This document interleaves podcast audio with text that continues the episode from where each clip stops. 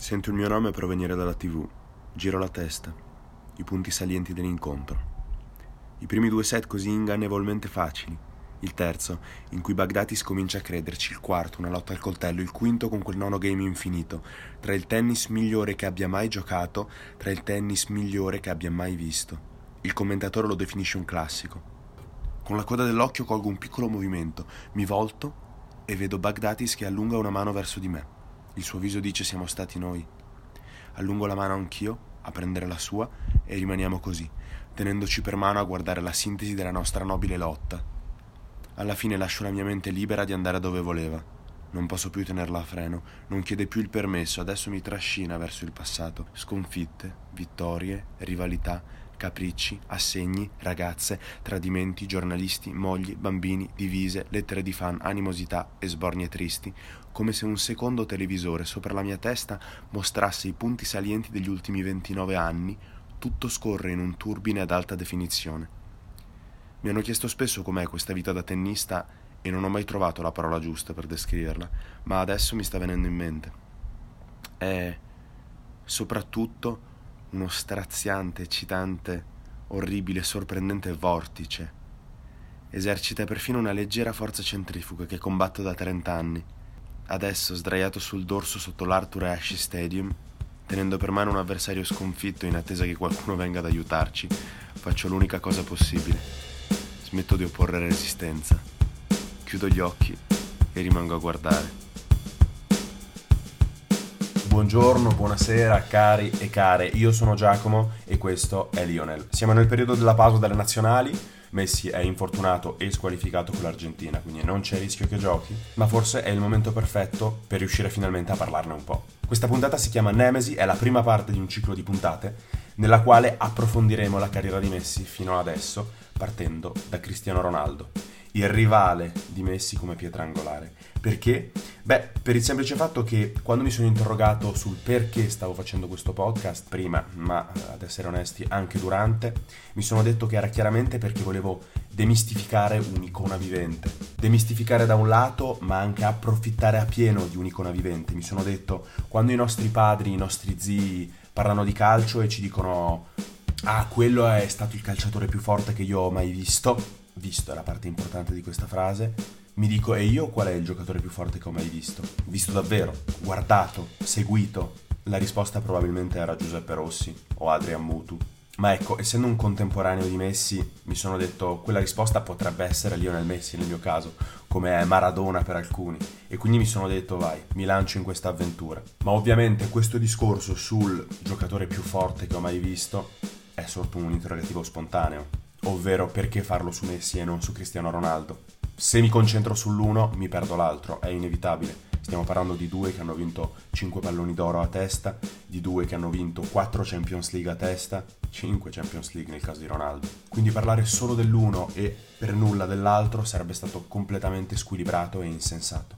Partiamo dalle basi, partiamo dall'origine di queste due persone, neanche di questi due calciatori, di quando non erano ancora calciatori. Messi nasce il 24 giugno 1987 a Rosario. Siamo in provincia di Santa Fe, in Argentina, poco distanti dall'Uruguay. Ha tre fratelli, o meglio, due fratelli e una sorella, tutti più grandi di lui. Ronaldo invece è nato il 5 febbraio 1985 a Funchal, la capitale di Madeira, un'isola, provincia portoghese, che però si trova nell'Oceano Atlantico, all'altezza di Casablanca, a due ore di aereo da Lisbona. E anche lui ha tre fratelli, o meglio, due sorelle e un fratello, tutti più grandi di lui. Messi inizia a tirare i primi calci a quattro anni al Grandolì, nella squadra di quartiere, ce lo porta sua nonna. A otto anni passa al Newell's Old Boys, che è una delle due squadre storiche di Rosario, l'altra è il Rosario Central, e poi a 13 anni, nel 2000, vola a Barcellona e entra nelle giovanili. In questo viaggio verso Barcellona è accompagnato da suo padre. Il padre di Cristiano Ronaldo invece lavora all'Andorigna di San Antonio, il quartiere di Cristiano Ronaldo, e a 7 anni lui inizia a tirare i primi calci in quel club. A 10 anni passa al Nacional, che è una delle due squadre principali di Funchal, i cui rivali sono i calciatori del Marittimo, e a 12 anni anche lui prende un volo e passa alle giovanili dello Sporting Lisbona. La navetta dell'aeroporto si ferma fuori dal cancello appena dopo il tramonto. La Nick Bollettieri Tennis Academy, costruita nell'area di un'ex fabbrica di conserve, Non ha niente di eccezionale, soltanto alcuni edifici staccati che ricordano i bracci di una prigione. Anche il nome è simile, edificio B, edificio C.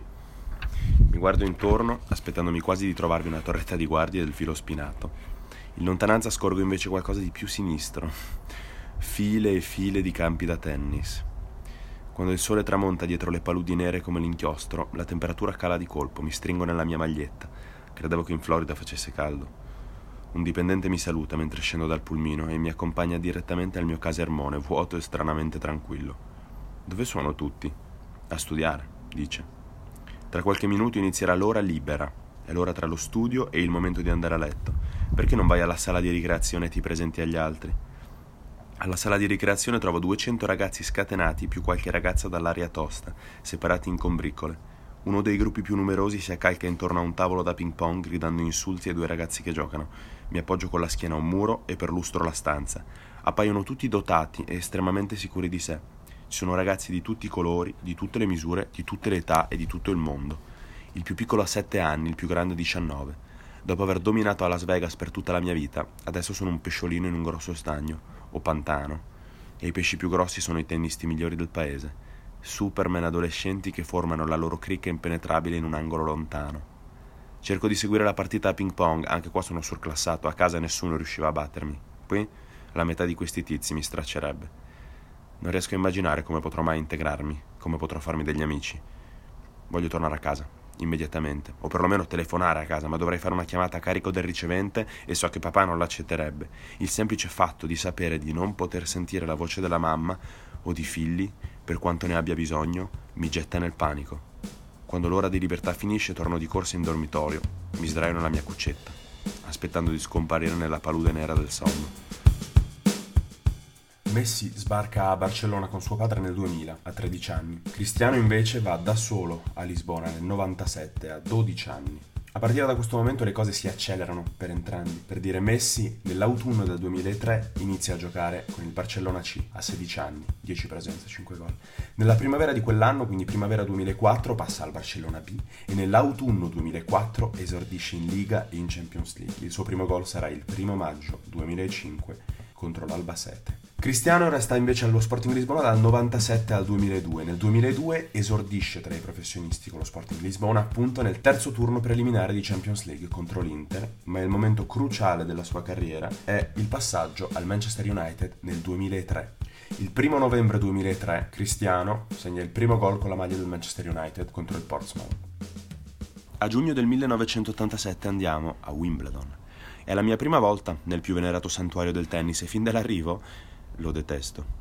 Sono un adolescente incolto di Las Vegas, cresciuto nella bambagia. Reagisco male a tutto ciò che mi è estraneo e Londra è il luogo più estraneo che c'è. Il cibo, gli autobus, le tradizioni venerabili. Perfino l'erba di Wimbledon ha un odore diverso da quella di casa, per poca che ce ne sia. Oltretutto, gli ufficiali di gara, a Wimbledon, sembrano provarci un gusto borioso e dispotico a dire ai giocatori cosa devono e non devono fare. Non mi piacciono le regole, tantomeno quelle arbitrarie. Mi irritano tutte queste barriere, mi fanno sentire indesiderato. Devo mostrare un badge per entrare nello spogliatoio, che non è nemmeno quello principale. Partecipo a questo torneo, ma sono trattato come un intruso, non mi è neanche permesso allenarmi sui campi dove gareggerò. Posso accedere soltanto ai campi coperti vicino alla strada. Di conseguenza, la prima volta che colpisco una palla sull'erba è la prima volta che gioco a Wimbledon.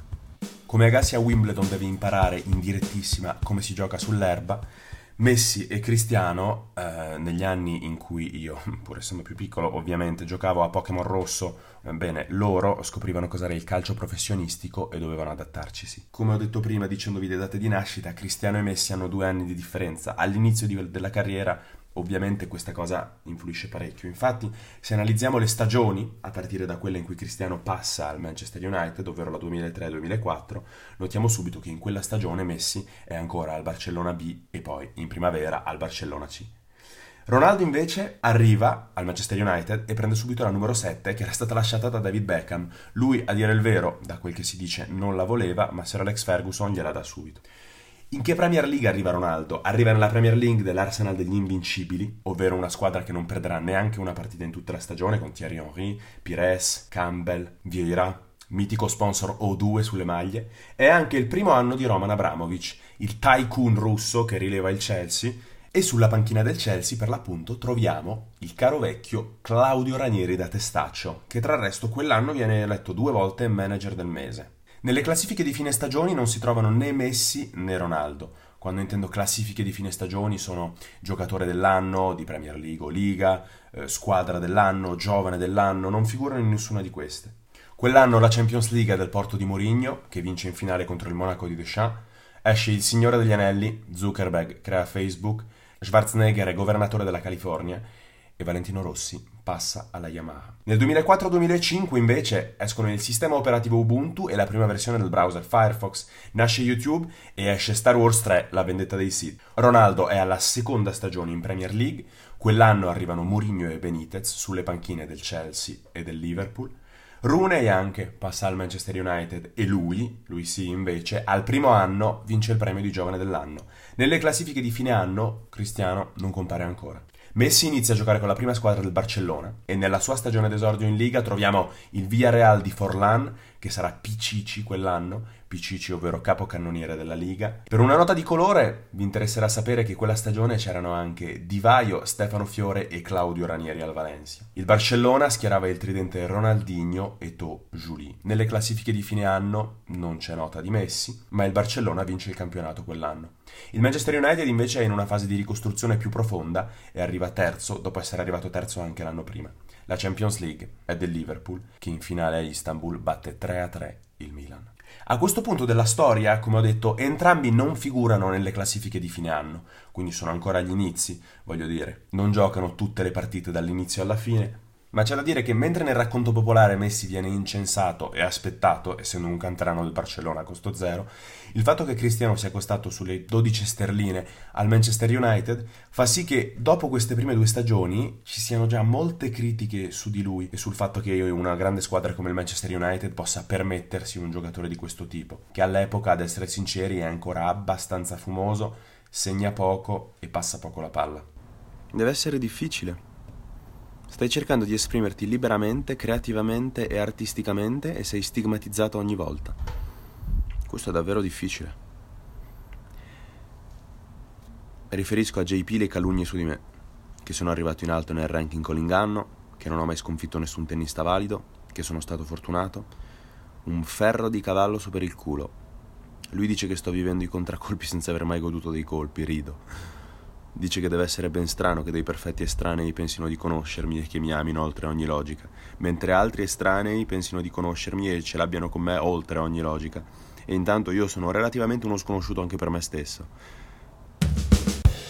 La stagione 2005-2006 è quella in cui per Ronaldo le cose iniziano a cambiare. Alla fine dell'anno sarà nella squadra dell'anno. Lo United arriva secondo in Premier League, anche se viene eliminato ai gironi di Champions. Possiamo invece dire che questa è la prima vera stagione di Messi al Barcellona. Quell'anno arriva Cassano al Real e Messi, a dire il vero, salta parecchie partite perché i tre posti da extracomunitario sono occupati da Marquez, Ronaldinho e tu e quindi dovrà aspettare di avere la cittadinanza spagnola per poter giocare con continuità. Lui non compare ancora nelle classifiche di fine anno, ma il Barcellona vince sia la Liga che la Champions e lui è a tutti gli effetti entrato nelle rotazioni, ad esempio agli ottavi di Champions League gioca contro il Chelsea di José Mourinho. Come detto la Champions League del Barcellona e in quel Barcellona in finale Iniesta e Xavi saranno in panchina. Iniesta entrerà nel secondo tempo, Xavi resterà in panchina tutta la partita.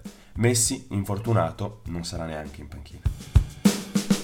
Per oggi ci fermeremo qui. Allo stato embrionale abbiamo già tutto quello che verrà dopo. Dalla prossima stagione entrambi faranno lo step che li porterà già sul podio del pallone d'oro. Noi ci vediamo la settimana prossima. Il Barcellona ospita il Valencia al Camp Nou dovrebbe esserci l'esordio stagionale di Messi toccando ferro, facendo le corna e incrociando le dita. Gli estratti che avete sentito durante questa puntata sono dall'autobiografia molto bella di Andrea Gassi. Alla fine di questa puntata noi lasciamo un Messi appena in post pubertà e un Cristiano a 21 anni pieno di critiche, cosa che ovviamente suona strana se pensiamo al Cristiano di adesso. Io vi ringrazio di aver ascoltato fino qui, se avete cose da dire, cose da chiedere, cose da puntualizzare, come al solito potete scrivere alla mail lionel col 10 al posto dell'io.ilpodcast chiocciolagmail.com oppure ai profili Instagram e Facebook. Noi ci vediamo la settimana prossima, viva il calcio, viva la Liga, viva la Serie A, viva la Premier League, viva Lionel Messi, viva CR7 e soprattutto Viva il settembre calcistico con i campionati che riprendono e il fantacalcio che comincia. Bravi, bravi. Dai, eh. Vai. Cristiano Ronaldo. 30. 66. 200. 180. 200. 220. 230. 221. 235. 6. 240. 1. 250. 1. 52. 3. 4. 5. 6. 7. 8. 9. 260. 265. 267. 267 e 1 268. 270. 270 e 1 Quanto ho? Hai 272 295. 273 272.